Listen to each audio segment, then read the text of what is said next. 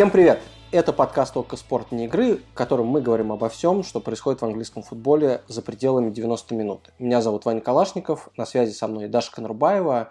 И сегодня мы, кажется, будем опять ругать английских судей. Даша, тебе не кажется, что даже английских политиков сейчас ненавидят меньше, чем английских арбитров? Э, всем привет! Я, в принципе, была готова ругать э, английские топ-клубы, которые опять сыграли нулевую ничью в топ-матче выходных. Знаешь, это уже никого не удивляет. Уже просто понятно все, что ну, мы будем играть аккуратно, мы не хотим влететь со счетом 7-2 э, или 6-1, как некоторые делали в начале сезона. Мне кажется, больше просто никто не хочет позориться, поэтому так и будет 0-0 и 0-1 до конца сезона. Готовься к этому сразу. Очень грустно. Возможно, надо начинать ездить, да, больше на матчи Лидса там или Вестхэма. Вестхэм, кстати, весело играет, но а, про него мы говорили в прошлый раз.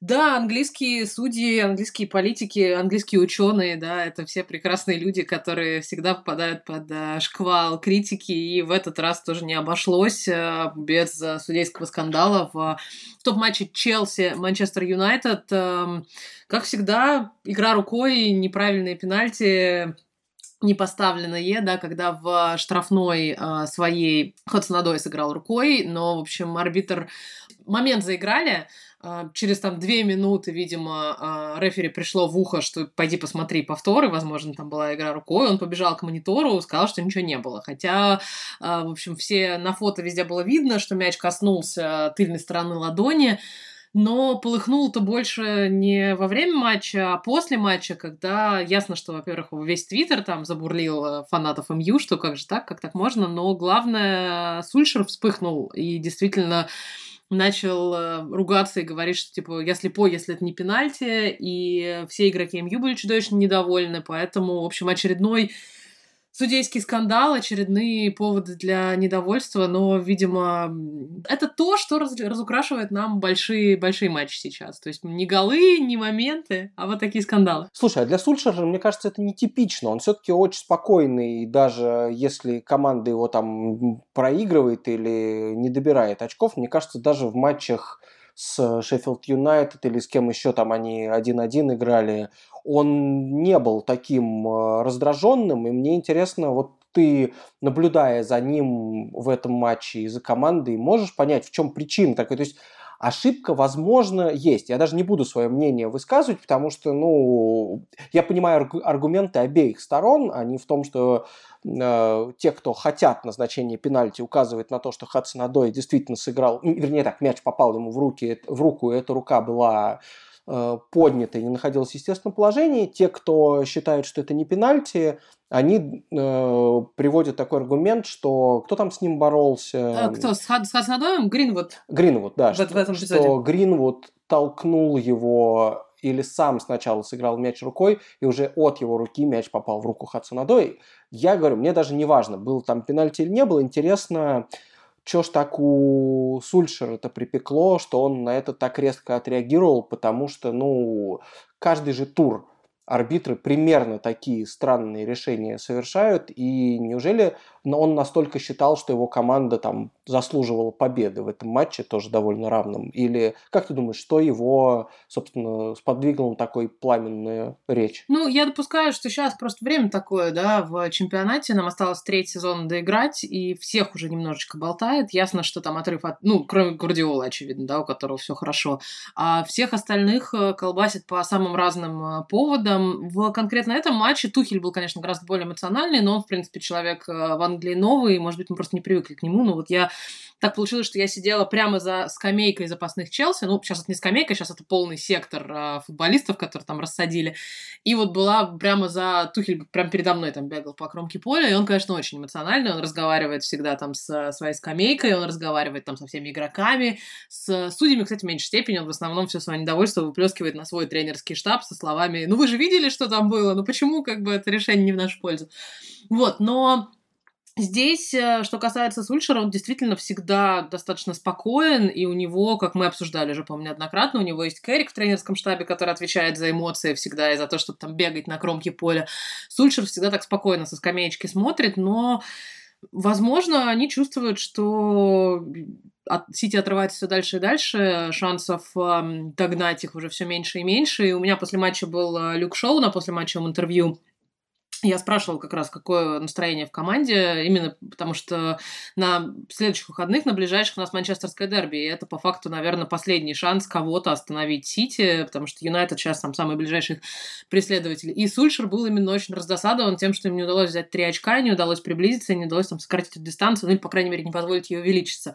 И мне кажется, может быть, просто действительно в МЮ понимают, что там каждая вот такая ошибка или с их стороны, или с стороны судей, как им кажется, она стоит им потенциального чемпионства. Насколько чемпионство там могло случиться, это, конечно, уже эфемерный вопрос, но вот, возможно, просто у них э, сейчас внутри команды рушатся вот эти последние надежды на э, какое-то навязывание борьбы Сити, и поэтому, возможно, Сульшер э, психует, но он, да, он как бы у меня не вызывал никогда ощущения человека, который может вот так срываться, он на всех э, флешах всегда достаточно спокоен, но, слушай, мы перед началом этого сезона думали, что и Клоп будет как бы спокойный и будет всегда очень крутой на интервью, а тут как бы были скандалы, когда он там на журналиста сорвался, и тоже его все эти попытки там напрыгнуть на судейский корпус.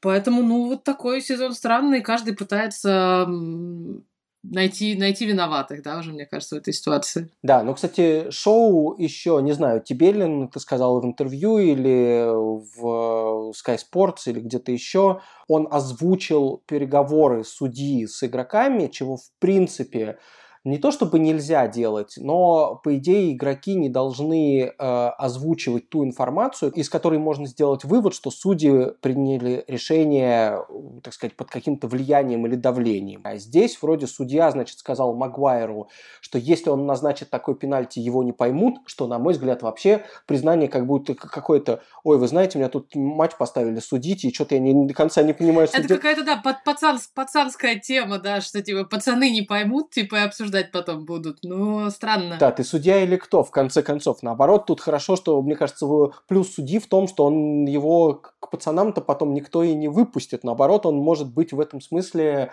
и не факт, что это хорошо, абсолютно безнаказанным. Ему не нужно отчитываться ни перед кем. Он, как правило, почти не, даже в случае неправильного решения не понесет потом никакого дисциплинарного наказания, наказания, ну или, может, понесет там, дадут ему матч Бернли вместо матча Челси в следующий раз. Но не думаю, что, в общем, судье, наоборот, меньше давления, больше, больше кайфа. Странно, да, что вот судья додумался до того, чтобы озвучить вообще такую причину.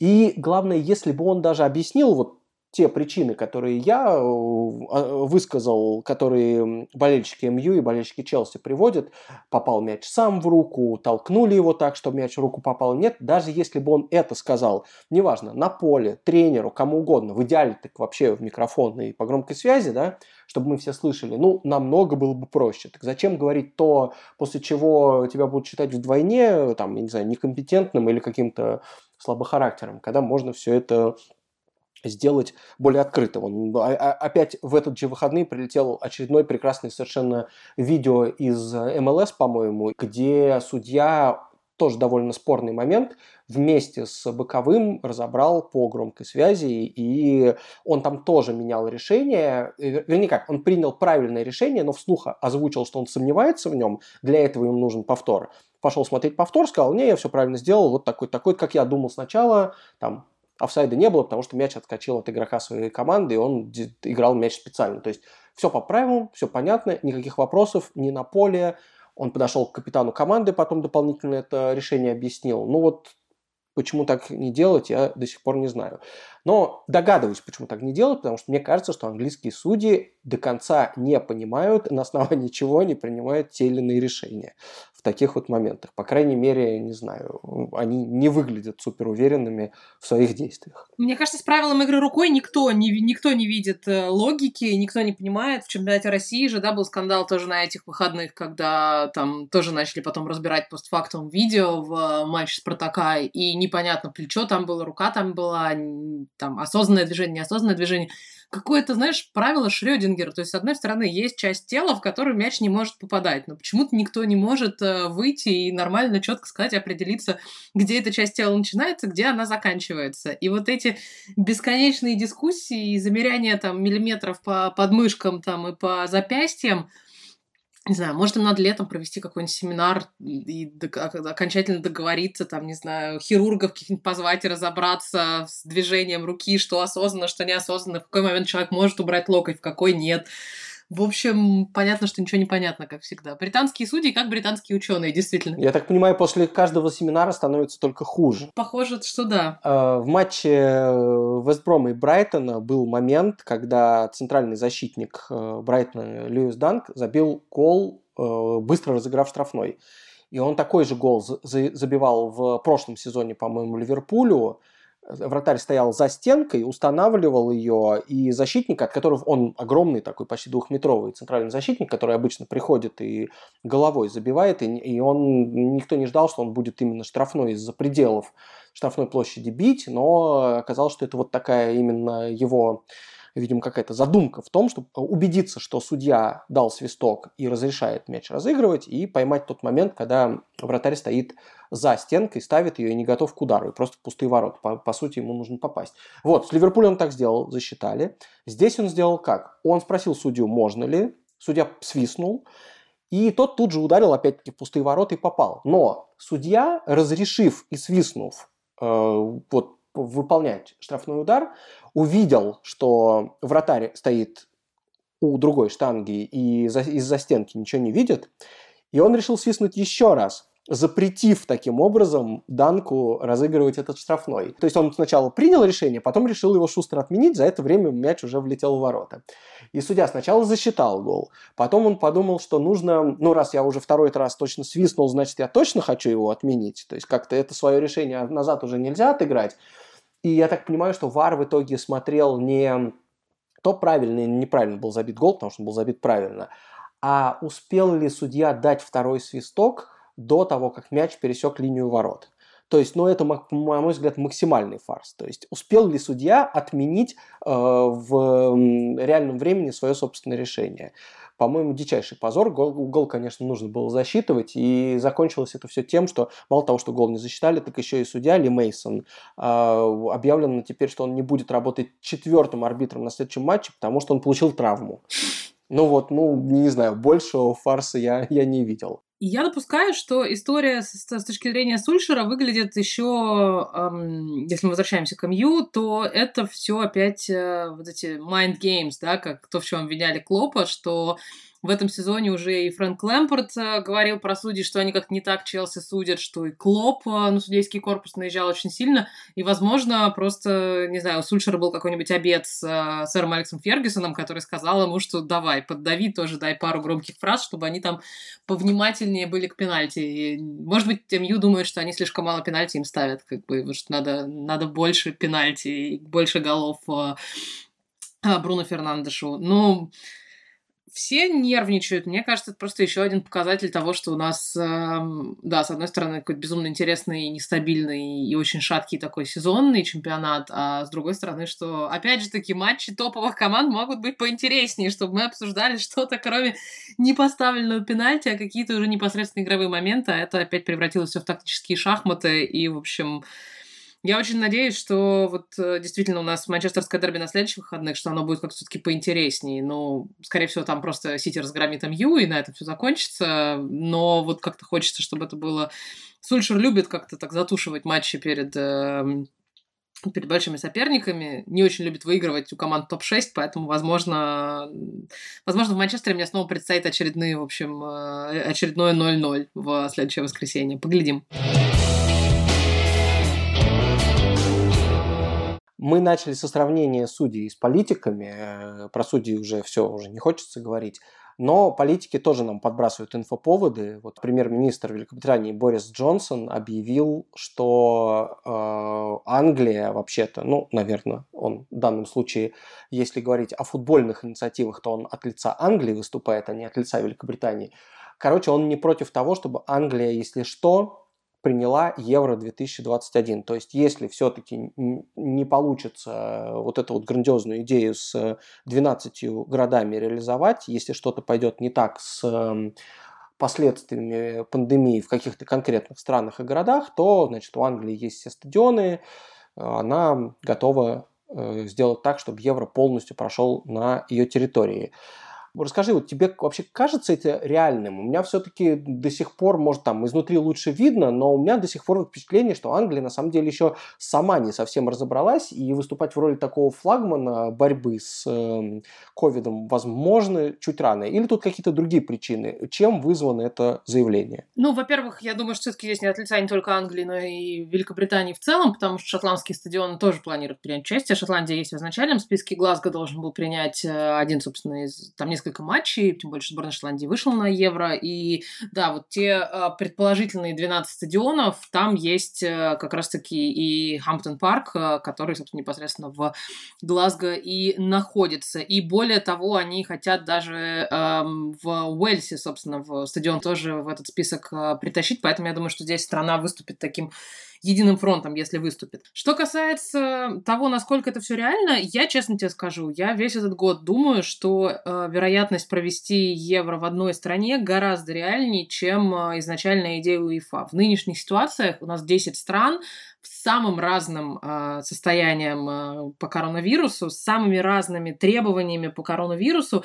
Я сейчас говорю даже не о том, как будут болельщики перемещаться, если они будут перемещаться, и пусть их куда-то или нет. Я говорю о перемещении, например, команд в первую очередь. То есть мы обсуждали, да, пару недель назад ситуацию, при которой э, английские клубы вынуждены свои матчи в Еврокубках играть где-нибудь там в Бухаресте и Будапеште с немецкими командами, именно потому что профессиональных даже спортсменов не пускают там в ту или иную страну, требуют у них карантина или чего-то такого. У нас э, там несколько десятков сборных, а это там по 50 человек, да, с учетом там э, запасных, тренерского штаба, аналитиков, медиков, там массажистов. И их тоже как-то надо перемещать между странами. И есть э, команды-хозяйки, например, по изначальном плане. Англия должна была все свои матчи провести, э, там, условно говоря, на Уэмбли. Ну, а есть страны, которые будут э, перемещаться из сборной, которые должны там сыграть в трех городах, да, например, на групповом этапе в трех разных странах. И то есть как это будет делаться с точки зрения э, логистики. Ясно, что у нас до июня еще три месяца, и, возможно, там к тому моменту всех э, футболистов просто провакцинируют, дадут им какой-нибудь паспорт и отправят их по всем странам. Но я, честно скажу, я не вижу варианта, при котором э, евро пройдет в изначальном варианте. Ну, наверное, УЕФА сейчас попробует э, понажимать там все рычажки и всех действительно вакцинировать, но изначально я с Нового года еще говорила, что вариант, когда всех свезут в одну страну, выглядит мне гораздо более реальным. Я думала почему-то, что это будет какая-нибудь Германия, но в Германии сейчас, насколько я понимаю, с вакцинацией все не очень хорошо, у них все хорошо с тестированием, но у них очень жесткие правила именно по приезду, по карантинам, там, всяким э, комендантским часам и так далее. Англия же, эм, вот действительно здесь впереди планеты всей, ну, только по по-моему, Израиль быстрее вакцинируется, но в Израиле народу меньше, потому что здесь вот на начало марта уже больше 20 миллионов получили первую дозу вакцины, а это треть страны. И э, они обещают действительно, что к началу лета как бы почти все взрослое население получит там свое приглашение, и к середине лета там все уже с первой дозы у нас здесь будут. И что касается заявления Бориса, ну, Борис популист. Как, как все политики. Борису Джонсону нужна, нужна, нужна маленькая победоносная война, и нужен очень сильно сейчас э, какой-то моральный буст, мне кажется, для населения, потому что вот изнутри, как это все ощущается, Англия на следующих выходных, на следующей неделе мы начнем выходить из локдауна, э, из нашего третьего, с которого мы, вот, в котором мы сидим с января уже, и начнем выходить очень медленно, там будут четыре, по-моему, ступени, они каждые пять недель. То есть вот у нас 8 марта открываются школы заново, потом в середине апреля откроются спортивные залы, парикмахерские и все вот это, и будут потихонечку открываться, начинать рестораны с какими-то летними верандами. В мае, да, они планируют открытие пабов уже тоже в минимальном объеме, и вот к июню все это должно вернуться в нормальную жизнь. Слушай, так вот как раз а, расскажи, а как согласуется то, что конец локдауна и официальный выход из, из локдауна, окончательный выход выход, это 21 июня, а начало евро 11 июня. Вот это-то как срифмовать? Нам же обещают, что 17 мая, по-моему, или где-то там в десятых числах мая уже запустят э, болельщиков на стадионы в АПЛ, и ходят слухи, что последний тур АПЛ пройдет уже со зрителями, с ограниченным количеством, да, там, может быть, будет 20% от вместимости стадиона, но, то есть, как-то они будут пытаться это все сделать. Плюс э, сейчас финал э, Кубка Лиги должен пройти со зрителями, в каком-то тоже объеме. Плюс, я думаю, что Кубок Англии тоже сейчас они будут запускать всякие тестовые штуки. Но мне кажется, объявление Бориса Джонсона это в первую очередь такая история про маленькую победоносную войну, что надо сейчас Англии очень сильно, вот по моему ощущению, нужен какой-нибудь э, хороший вот такой буст в будущее и какое-то большое событие, на которое можно будет смотреть с оптимизмом, потому что здесь действительно очень сильно все устали от этого локдауна, и э, все надеются, что этот локдаун будет последний, потому что психологически потом еще, там, не знаю, осенью еще раз нас посадить опять на карантин, ну, тут все просто реально из окон попрыгают, то есть это будет прям э, очень тяжело. Ну, то есть получается, что Англия показывает УЕФА, что она готова быть таким плацдармом, на котором пройдут испытания перед Евро, то есть mm-hmm. смотрите, мы и сюда пустим зрителей, и сюда, а вот у нас еще и вакцинируются все быстро, и мы получается, что это страна, как будто которая готовится даже не просто к выходу из локдауна, а к выходу из локдауна прямиком на крупный футбольный турнир. Видимо, да. Получится, получится все абсолютно как в книге «Футболономика», где написано, что большие футбольные турниры, такие как чемпионат мира и так далее, они э, с экономической точки зрения не бывают выгодны и вообще служат только одной цели – это поднятие морального духа населения. Вот, поэтому их так любят Конечно. всякие авторитарные режимы. В этом плане это будет идеально. Более того, 21 июня нам обещают выход полноценный из локдауна, ну вот совсем нас спустить на волю, а 22 июня в календаре стоит матч Чехия-Англия, поэтому я думаю, что здесь все пабы поднимут себе невероятный буст экономический в том числе. А где он пройдет? А, на Уэмбли, я думаю, по-моему, англичане должны играть... Ну, опять, в изначальном плане англичане играли все свои матчи здесь дома на Уэмбли, а как это будет все распределяться между там теми 12 стадионами, которые они выберут, это уже другая история. Но надо еще, мне кажется, иметь в виду одну важную штуку. Сегодня же Борис Джонсон, у него был вот какое-то начало недели, это у него было очень э, футбольное такое с новостями. Он объявил, что Англия и или Великобритания, я уж там а, не, не вникаю в подробности. В общем, что Соединенное Королевство вместе с Ирландией хочет подать заявку на чемпионат мира 30 -го года. Проведение совместное. Я напомню, что Англия подавалась на чемпионат мира 18 -го года и проиграла его, собственно, России, и там была не очень уверенная заявка у них. Сейчас же говорят, что, возможно, вот это объявление в сторону УЕФА, что вот давайте мы проведем вот это, это станет еще одним таким плюсиком, и это раскачка уже к большой компании к, там, на турнир через 9 лет, да, то Англия хочет принять чемпионат мира. Посмотрим. Это все, опять же таки, история про политиков, пока это все история про какие-то только голословные обещания. Э, я думаю, что сейчас у нас что, начало марта, УЕФА сказали, что они в апреле будут принимать, по-моему, какие-то финальные решения. Я, честно скажу, я буду очень рада, если Евро пройдет, пройдет в Англии. Мне будет тогда чем заняться летом. И, ну, Почему кажется... я не удивлен, да. да это ну, это, будет, это будет да. гораздо круче. То есть, ну, на, в прошлом году у всех было, были тоже глобальные планы. Я уже там, э, я помню, что мы подавали, когда заявки на всякие аккредитации, там прошлым летом должны были быть матчи там и в Амстердаме, и в Копенгагене, и в Дублине. Это все как бы прекрасно звучало. Если это просто я буду опять ездить между Манчестером, Ливерпулем, э, Сандерлендом, который тоже, по-моему, в этом списке потенциальных городов, э, Вилла Парком там и всем остальным, я буду только рада. И мне кажется, действительно, Англия, у Англии есть... Э, потенциал, у Англии есть возможности. Правда, с другой стороны, опять, политики говорят, а знаешь, а люди на местах хватаются за голову. Потому что я разговаривала на одном из прошлых матчей с коллегами из АПЛ и спросила, когда, что у них там есть какие-то слухи о том, когда вернут болельщиков, не вернут болельщиков. Мне все, а это было еще до объявления, там, по-моему, о выходе из локдауна, мне все говорили, что, скорее всего, этот сезон мы доиграем без зрителей и здесь, в Англии, потому что любое возвращение зрителей сейчас требует просто гигантских логистических проработок с точки зрения там клубов, с точки зрения транспорта, полиции и всего остального. И АПЛ планировала, э, да, по себе, что они этот сезон уже доиграют, когда играют, а вот со следующего там все лето будут сидеть и думать, как им там 20-30% в коронавирусных всяких условиях поместить на стадионы.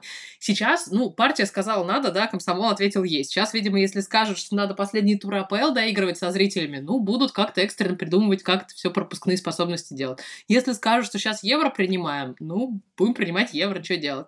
Вопрос только в том, как поместить сюда все сборные. Ну, я думаю, что в этом плане, там, что, сколько у нас, 20 клубов э, АПЛ со своими базами, еще больше клубов чемпионшипа, вот как раз все сборные радостно здесь и размажутся по всей стране. Поэтому я, это, наверное, тот редкий момент, когда я поддерживаю Бориса Джонсона в его начинании. Только дайте мне вакцину к тому моменту, пожалуйста. Ну, кстати, да, это логично, что Англия каждый раз заявляется на то, чтобы принять большой турнир, потому что действительно с, с инфраструктурой все абсолютно в порядке, хотя в 2010 году, когда принимали решение по поводу того, в России пройдет чемпионат и в Англии, я так понимаю, что а, для FIFA в данном случае куда интереснее всегда доводы об освоении новых территорий.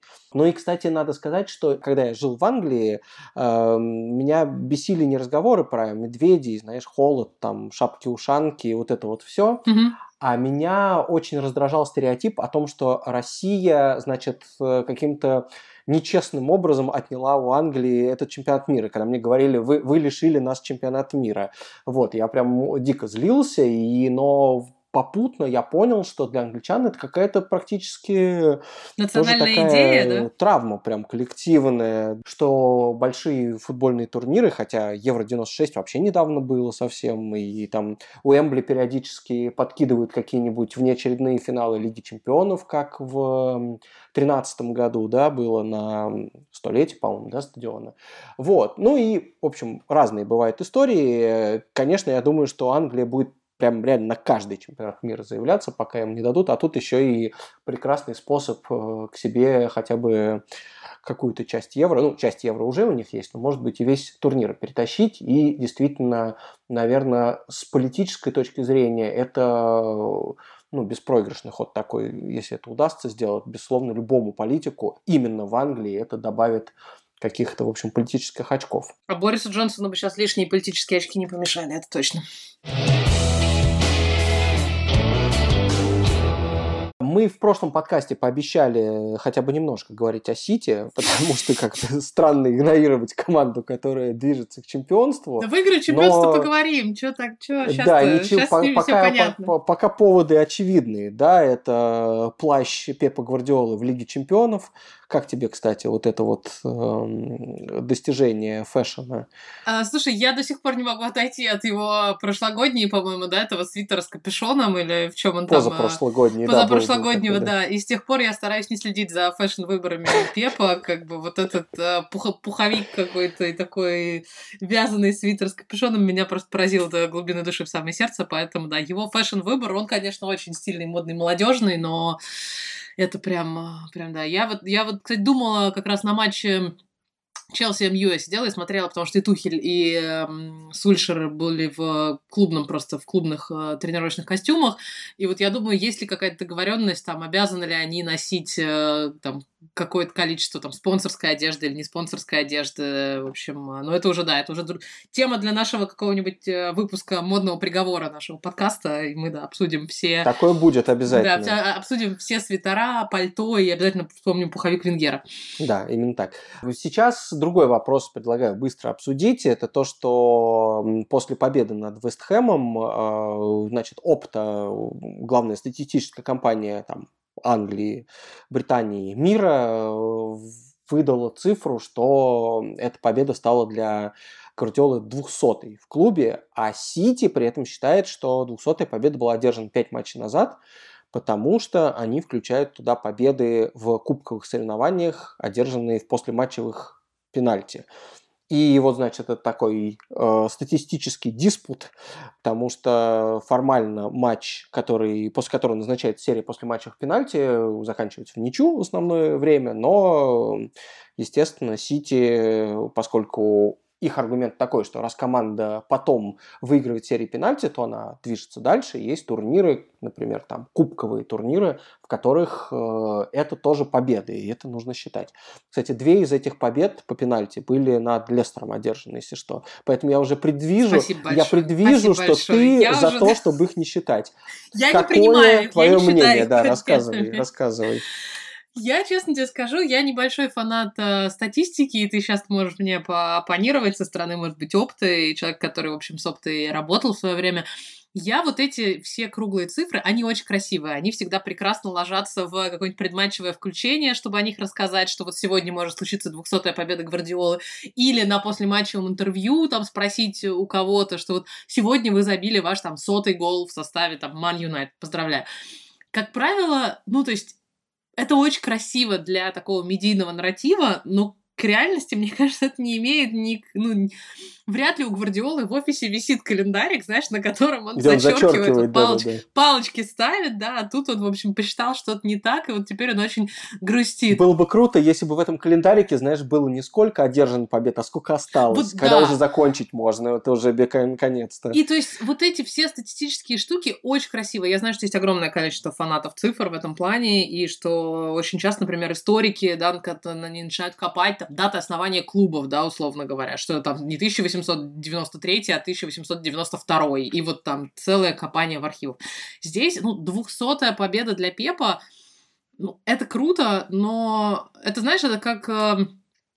Как, как голы Пеле, да, вот эти все там тыс, тысяча, тысяча что-то голов да, Пеле.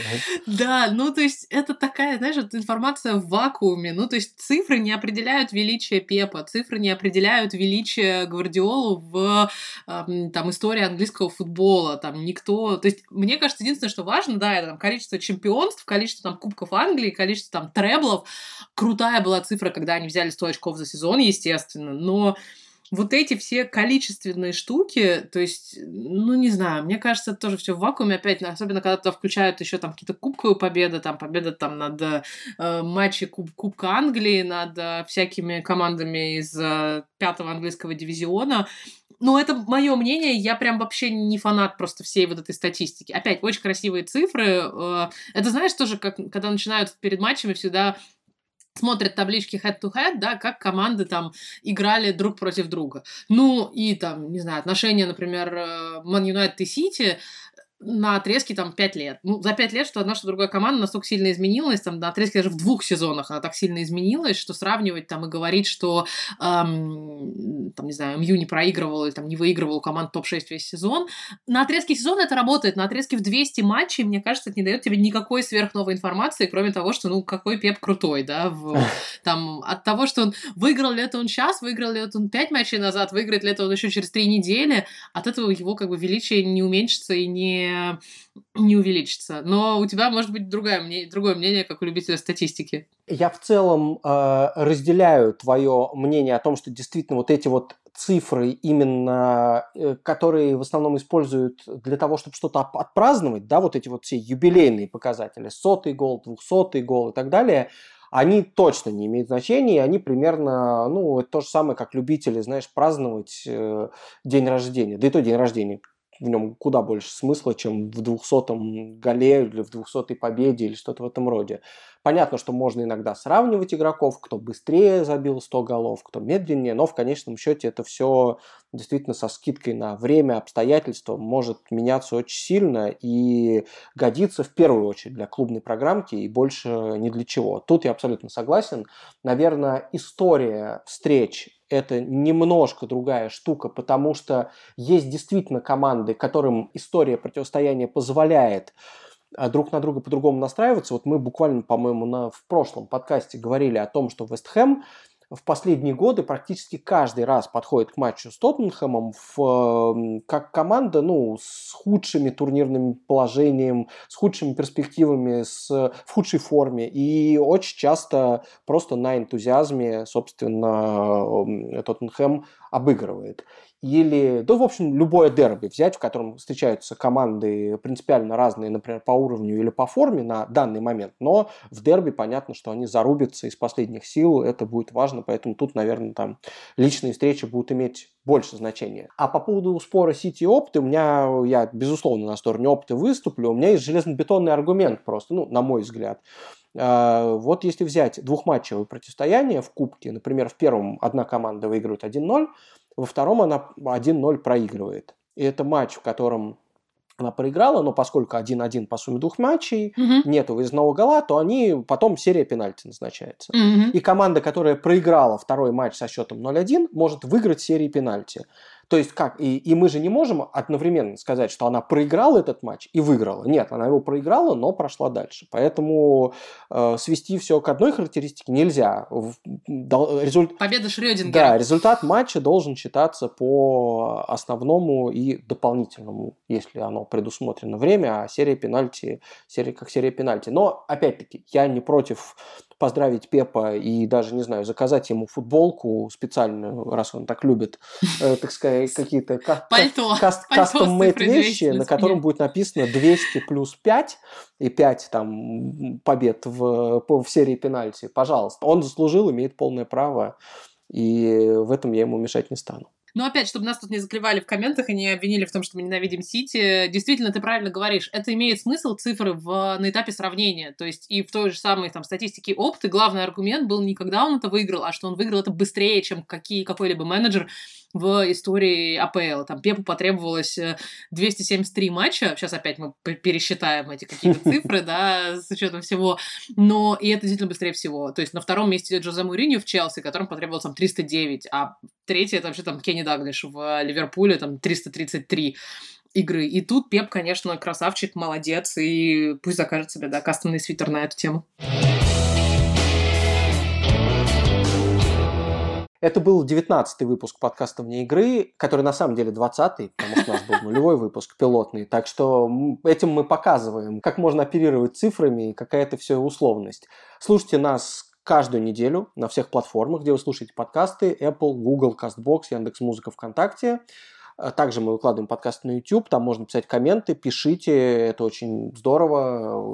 Лучшим комментаторам с удовольствием что-нибудь ответим. И смотрите футбол на Окоспорт по годовой подписке или по акции 7 дней за 1 рубль для новых пользователей. Здесь были Ваня Калашников, Даша Конурбаева. Пока. Всем счастливо. thank